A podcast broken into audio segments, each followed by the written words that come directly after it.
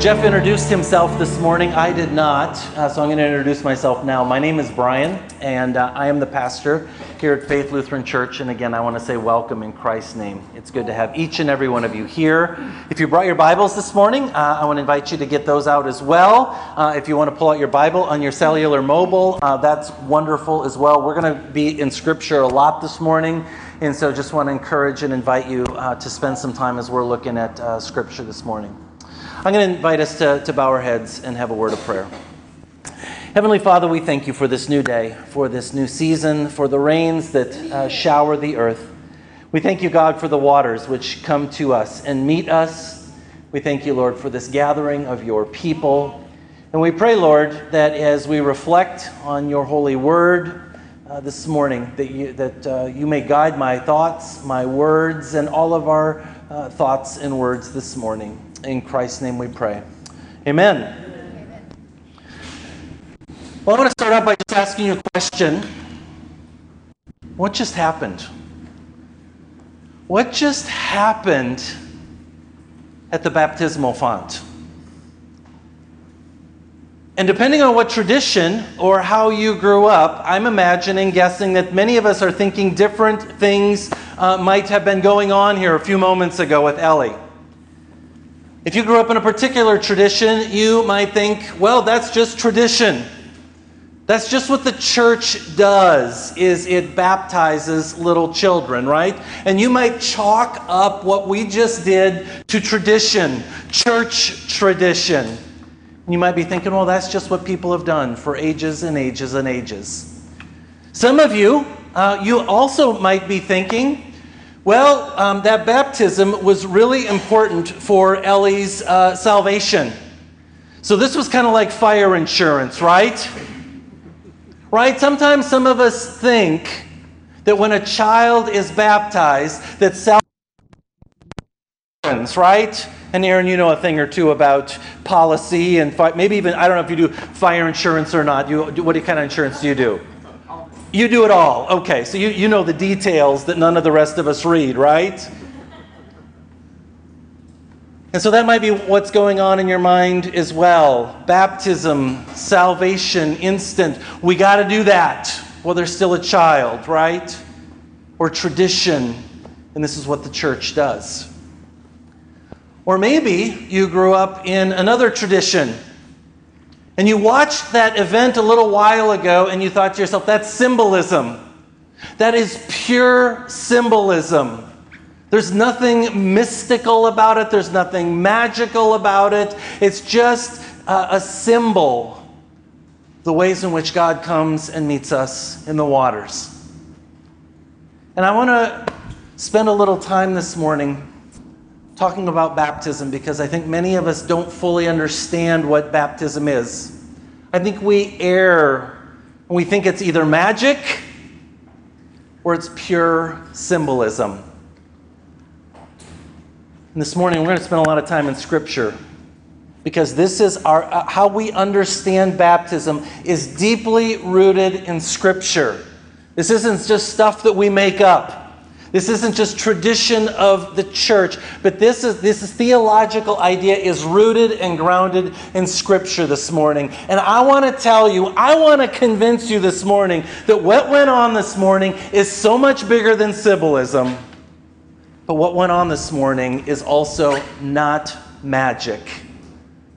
We believe that this is a movement of the Holy Spirit whenever a person is baptized that there's mystery involved. And I'm not going to be able to explain it all to you this morning because one of the most important things we need to understand about the waters of baptism is there is mystery.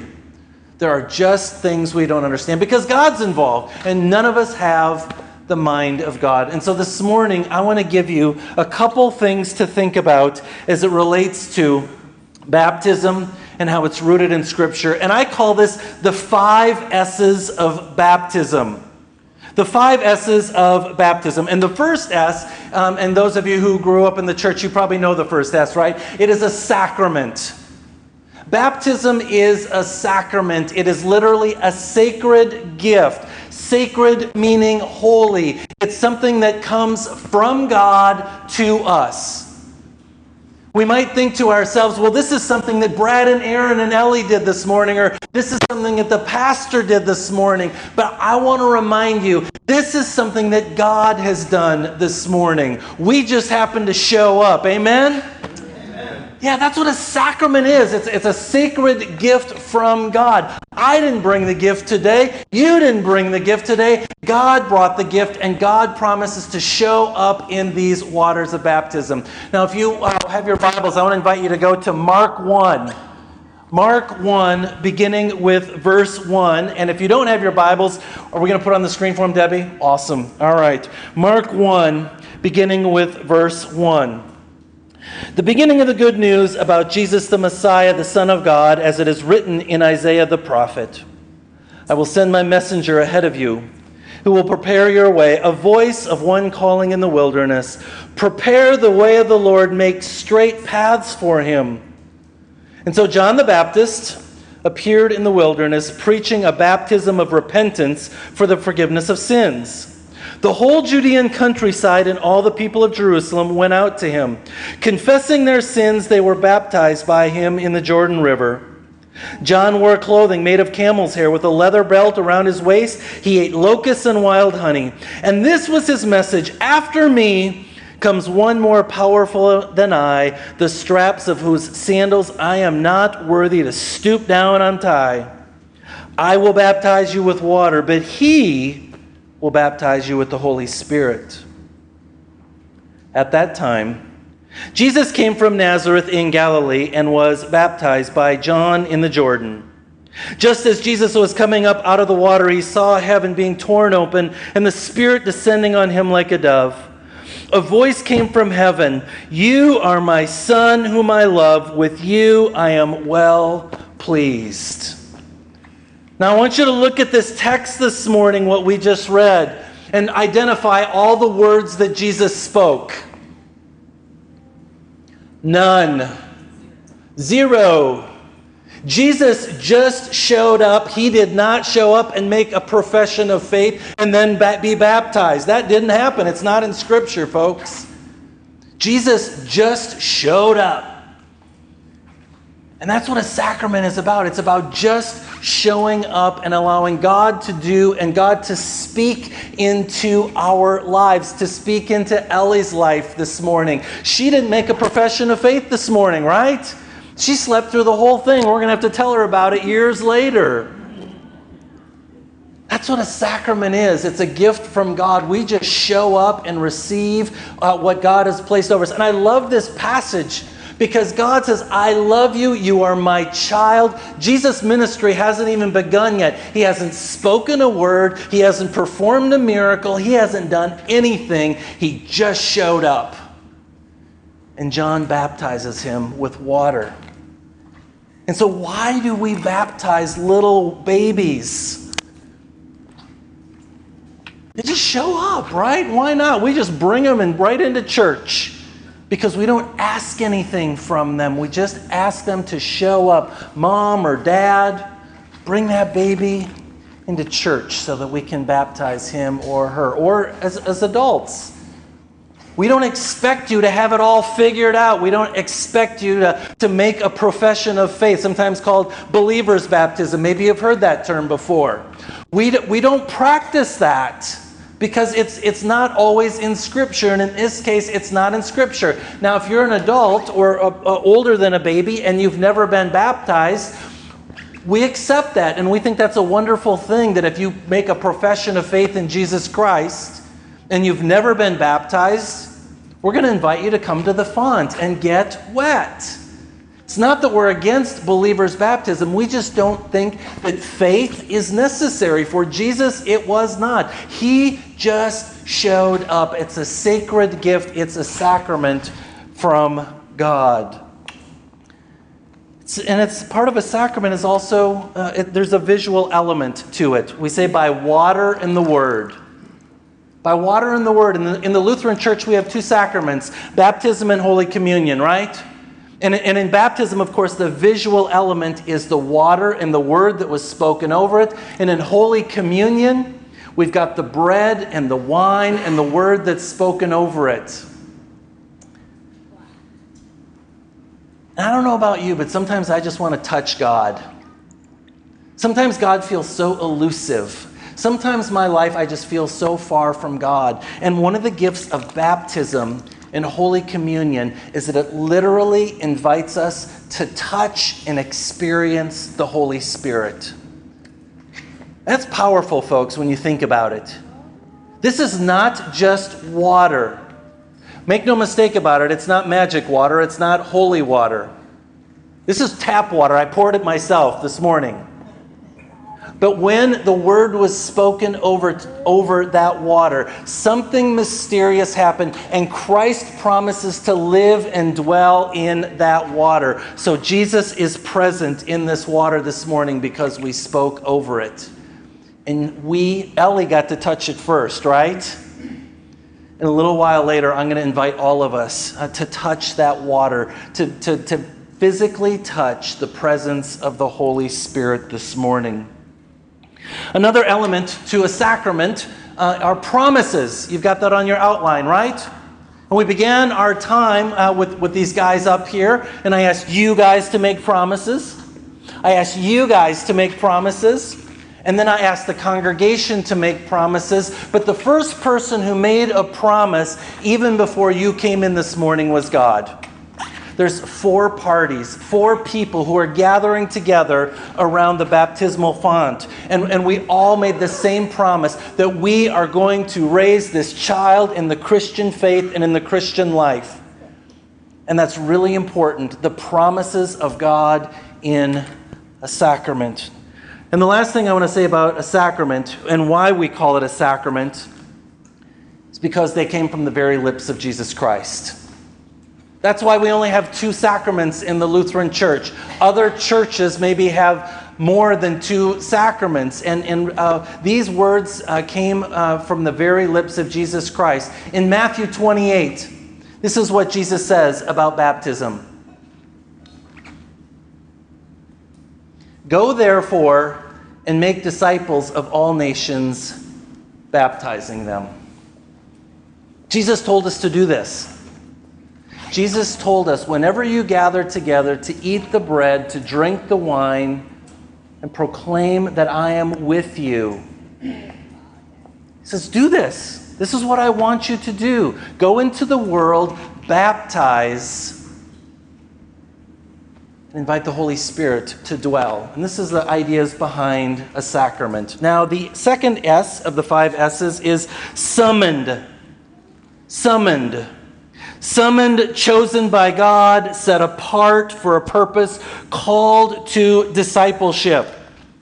Now, when I was five years old, my grandparents lived uh, on a 10 acre farm in uh, northwestern Iowa. And uh, my grandfather gave me a BB gun. And I would go out into the grove uh, with my BB gun and I would shoot whatever I could find out in the grove. And it was a BB gun, so I'm not sure that I ever hit anything, but it was fun to just shoot trees and I don't know, I tried to shoot birds and just anything that was moving and that I thought was a target. And, and I would just walk through the woods with my BB gun. And I thought I was a big, ferocious hunter. And my grandpa, while he gave me the BB gun, my grandma said, okay, you can just have at it in the grove, go shoot your BB gun uh, out in the woods, out in the grove. But when we ring the bell, and they had a, a school bell on their property, that means to come home. It's lunchtime. So I'd be out in the woods and I'd be shooting things and all sorts of, you know, playing adventure. And all of a sudden I would hear this school bell ringing and I knew it was time for me to come home. That's the same way in baptism. Through these waters, we are summoned, we are called. Ellie, I'm calling for you, Ellie. That's what's happening. That's what happened a few moments ago as God was summoning, calling Ellie to himself. The scripture text that I want to invite you to jump into, it's in Ezekiel 36. Ezekiel 36, and there's a great uh, story in the Old Testament. And those of you who have been uh, around church know the story of Ezekiel. God's people were enslaved. God's people had done some really bad stuff, and so they were hauled off to Babylon and they were miserable. And they were crying out to God, saying, God, rescue us, deliver us. We are miserable. And this went on year after year after year. And God shows up through the prophet Ezekiel. And this is what God says, speaking through Ezekiel. Ezekiel, there we go. Um, let's see, Ezekiel uh, 36. God says this For here's what I'm going to do. For I'm going to take you out of these countries, gather you from all over, and bring you back to your own land. I'll pour water over you and scrub you clean. I'll give you a new heart, and I'll put a new spirit in you. I'll remove that stone heart from your body.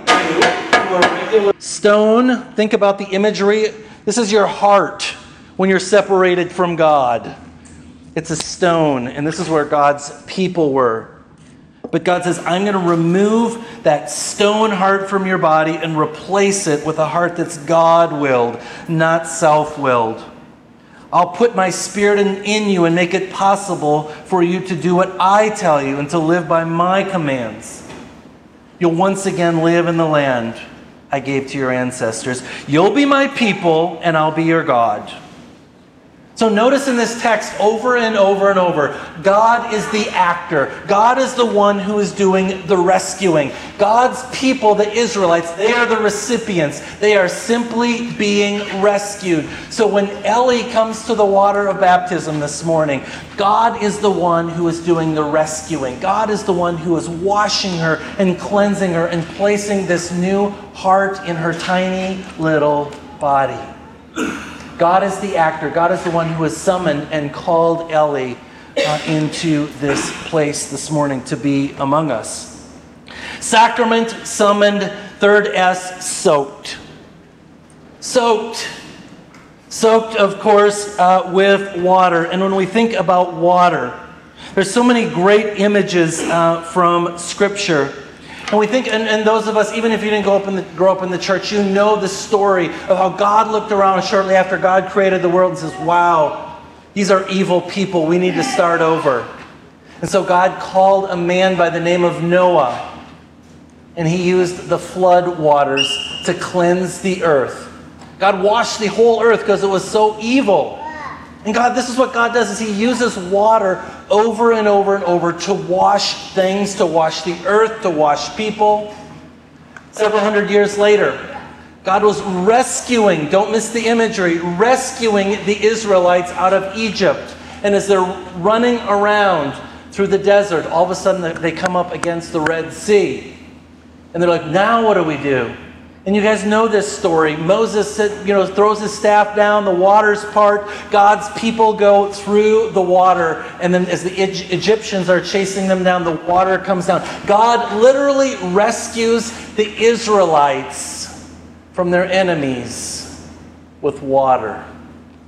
Over and over and over, God soaks and uses water to cleanse and to heal. And then I think about that story uh, in John 3 between Jesus and Nicodemus. And Nicodemus is trying to figure out who Jesus is. And so Nicodemus comes to Jesus and says, Who are you? And Jesus says, I am the Messiah. And if you want to follow me, you need to be born again. They have this interesting, strange conversation. It's this idea of rebirth from death back into life. And this, of course, is what water has the power to do, is to cleanse, to wash. Now, sometimes people will ask, well, you know, the word baptizo in the original Greek language literally means to submerge. And that is absolutely true. And uh, in our Lutheran uh, tradition, in our Lutheran theology, we're, we're great uh, submerging people, right? We, we do submerge. In fact, if you were to go to, uh, to Wittenberg, Germany, you would see some of the Lutheran churches. There is a huge bathtub uh, that Lutherans, from the very earliest of days, would uh, submerge uh, people into the water. We just thought that would be kind of cruel and unusual punishment this morning, right? To do that to Ellie. We just don't believe the quantity of the water matters. Whether it's a bowl of water, whether it's a bat, bathtub of water, whether it's just a few drops of water, we believe that Jesus Christ is present in all those quantities of water. God uses the water to wash, to cleanse. When I was a, a, youth minister about 15, 20 years ago, I would take my youth group kids uh, to the mountains of Montana. And for, for five days, we would backpack through the Beartooth Mountains uh, just south of Billings uh, in Montana. If you've ever backpacked in the mountains, it's a wonderful, incredible, amazing experience, but it's also a very stinky uh, experience because for five days you're sweating, carrying all your gear on your back and I would take these youth, my, they were all ninth graders, and we would, we would uh, spend the week, and, and we could hardly stand each other sleeping in the same tents with one another. I could hardly stand smelling myself. And after five days of, of not showering, I just couldn't wait to get back to our base camp. And then we'd get back to the base camp, and I would go into the shower, and the kids would go into the shower, and it's like the longest shower I ever took in my life, right? I mean, when you get really dirty, you just can't wait. You crave to be washed. And this is why baptism is so important. Because we all need to be cleansed. Because we get weighted down with the sin of the world. And we need, need to be cleansed regularly, not just once. You don't just need one bath in your life, you need a regular bath. And so, this is what uh, we think about as we are washed and cleansed.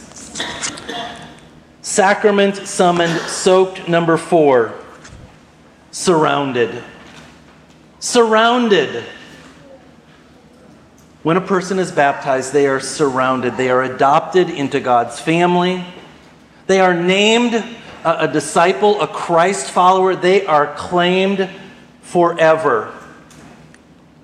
So this morning, Ellie becomes a faith partner in the life of this church. She's not just some stranger among us, she is fully one of us. We celebrate that and we, we, we surround her with love and with grace and with the body, uh, the body of Christ who are uh, gathered here today. So I've given you a couple concentric circles here, and I want to kind of do a little bit of imagery with you this morning. So in the middle of that circle, um, uh, since Ellie is the star of the show this morning, we're all going to just write Ellie in the middle. Okay? Everybody write Ellie. Or you can write Eleanor. Either way, I'm good. And then the next concentric circle, she's the center of the show. We're going to write Brad and Aaron. Brad and Aaron. Do you know who the most important people are in raising Ellie in the faith are? Not the pastor, not the Sunday school teacher. You guys. You feel the weight? You guys, that's right. And if you feel the weight of the world on your shoulders raising her in the Christian faith, you should, because it's a huge responsibility. And so you guys surround Ellie day in and day out, and you teach her, and you pray with her, and you read scripture with her. But guess what? We're not going to just leave the two of you alone to raise Ellie all on your own. We're going to surround you with some other people. And, and, and in the next circle, you could, you could write um, uh, baptismal sponsors. You could write grandparents. You could raise, uh, write aunts and uncles. You could raise, uh, write in other family members. You could write in other friends. And those of you who are family and friends of Brad and Aaron, you could just you could write lots and lots of people uh, in that circle because it's, it's going to take a whole crew of family and friends to raise Ellie in the faith of Jesus Christ. And in the last circle, that's where you want to put congregational people. That's where you can put me, the pastor. You can put Jeff as the worship leader. You could put uh, uh, uh Sunday school teacher, Stacy, I mean, you, you could put all sorts of different people in the life of this church. My, my hope is that when you guys show up, in El, that when as, as she gets a little bit older, you're going to show up and you're going to people are going to come all over you, right? And they're just going to pass Ellie around in the life of this church, and we're going to love on her, and we're going to rock with her, we're going to uh, sing to her, and, and we're just going to walk alongside you in this Christian journey. And so I hope you're getting a visual of what this looks like. When a person is baptized, um, they are surrounded by a community, a, a, body of Jesus Christ, and it takes lots and lots of people. Now, about a year ago, I did a sermon series uh, uh, based kind of on a book called Growing Young Six Essential Strategies to Help Young People Discover and Love Your Church.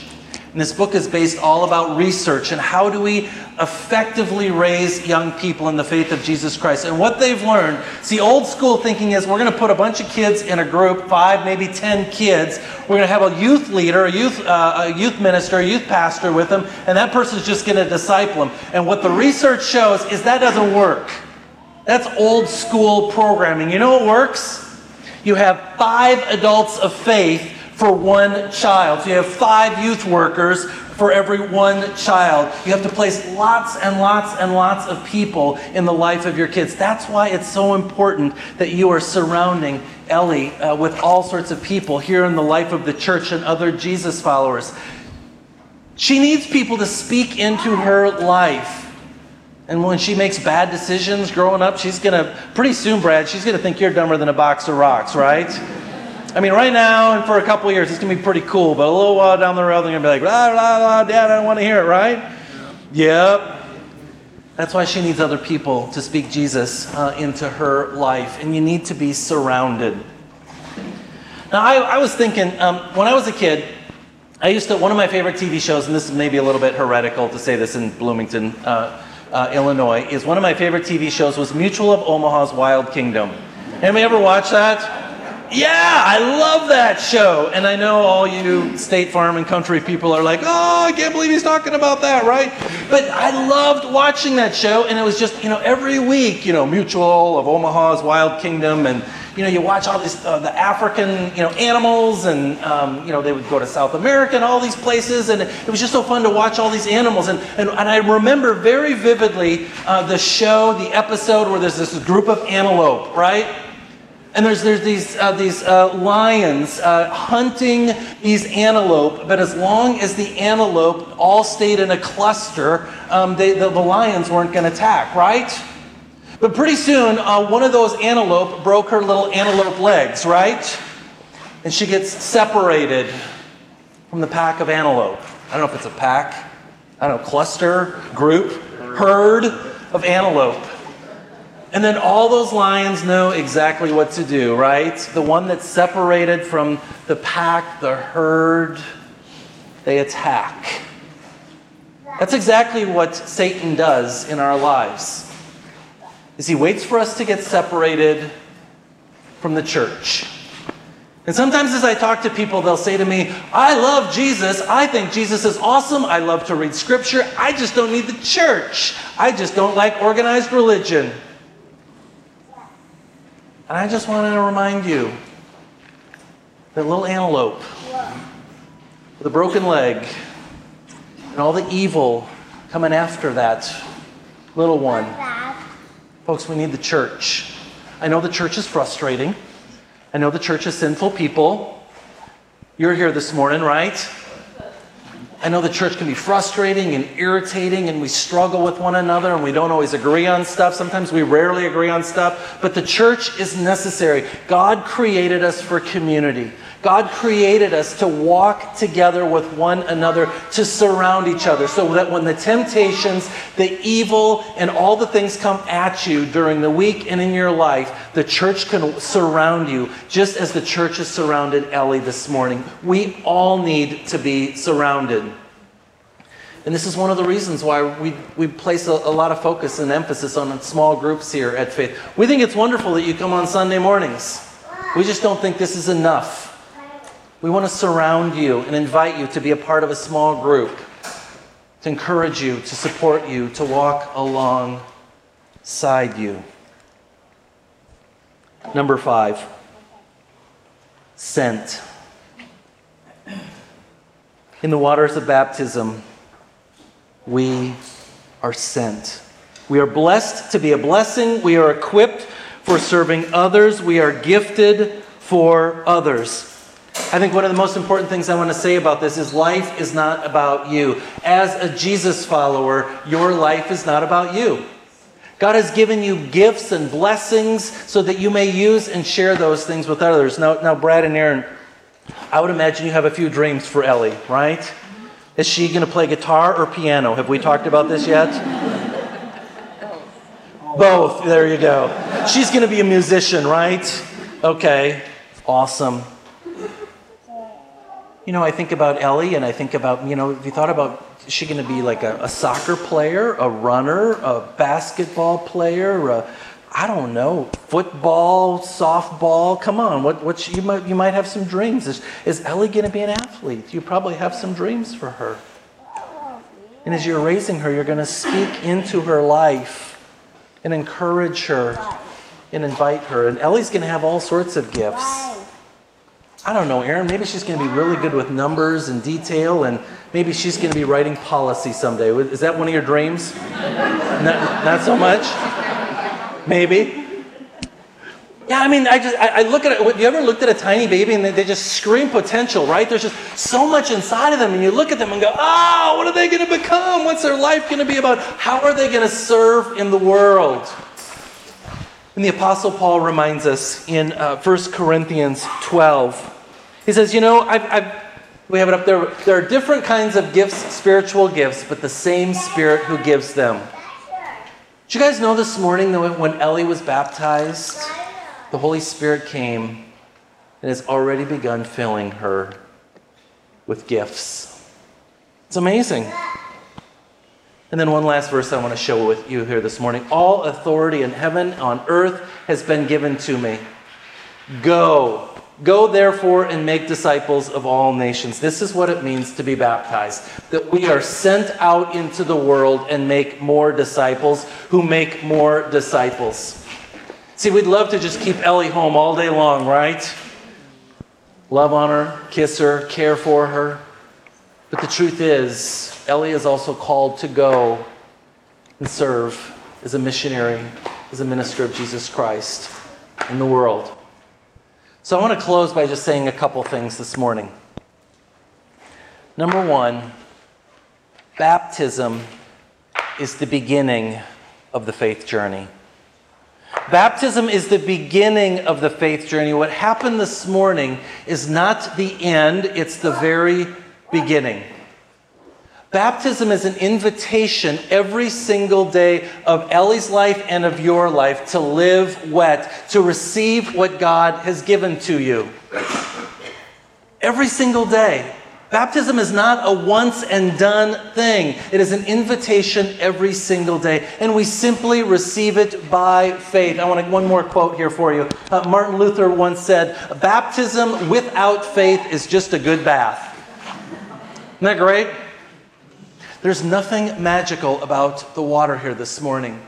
Baptism only is effective when it is partnered with faith in Jesus Christ. And that's a lifelong journey, right? That is something that we need to embrace to receive every single day of our lives. Last story, and then I'm going to close. Um, a couple years ago, a friend of mine, uh, we joke around a lot. He gave me a t shirt, and it's a very cheesy t shirt. And uh, I have never worn the t shirt. I will never wear the t shirt because it's so cheesy. And I'm not even going to tell you what's on the t shirt because it's so cheesy. And so this t shirt sits in the drawer of uh, my drawer, whatever. I don't know. Every now and then I run across and I'm like, oh, there's that uh, t shirt. And I remember my friend. And I'm like, yeah, I'm never wearing that t shirt. And I think sometimes this is what we think about baptism. Oh, I got a gift just going to put it away and put it on the shelf. And too often, I think we go through life just leaving baptism put away and not embracing it. But baptism is meant to be lived every single day. Every day. Whenever we see water, we are to be reminded, invited, that Jesus has washed me clean today. Today. And why does that matter? It matters, folks, because you, you sin, right? I sin. We all sin. And we all need to be washed regularly. We all need to be washed daily. And so this morning, uh, as you come up to receive communion, I want to invite you to just put your hand in the water to touch the Holy Spirit, to be reminded that the Holy Spirit is with you. The Holy Spirit promises to come to you in these waters and wash you clean. And I think that's good news because we all need to be washed clean today and every day. Let us pray. Heavenly Father, we thank you that you are a God who has come to Ellie this morning. And for those of us, Lord, who have been baptized in you, you came to us once upon a time, and God, you continue each and every day to say, Come and receive this gift again and again and again. And Lord, I, I, I need to be cleansed regularly. And I know my brothers and sisters here also need to be washed clean. So meet us today as you have met Ellie. Lord, in your mercy, hear our prayer.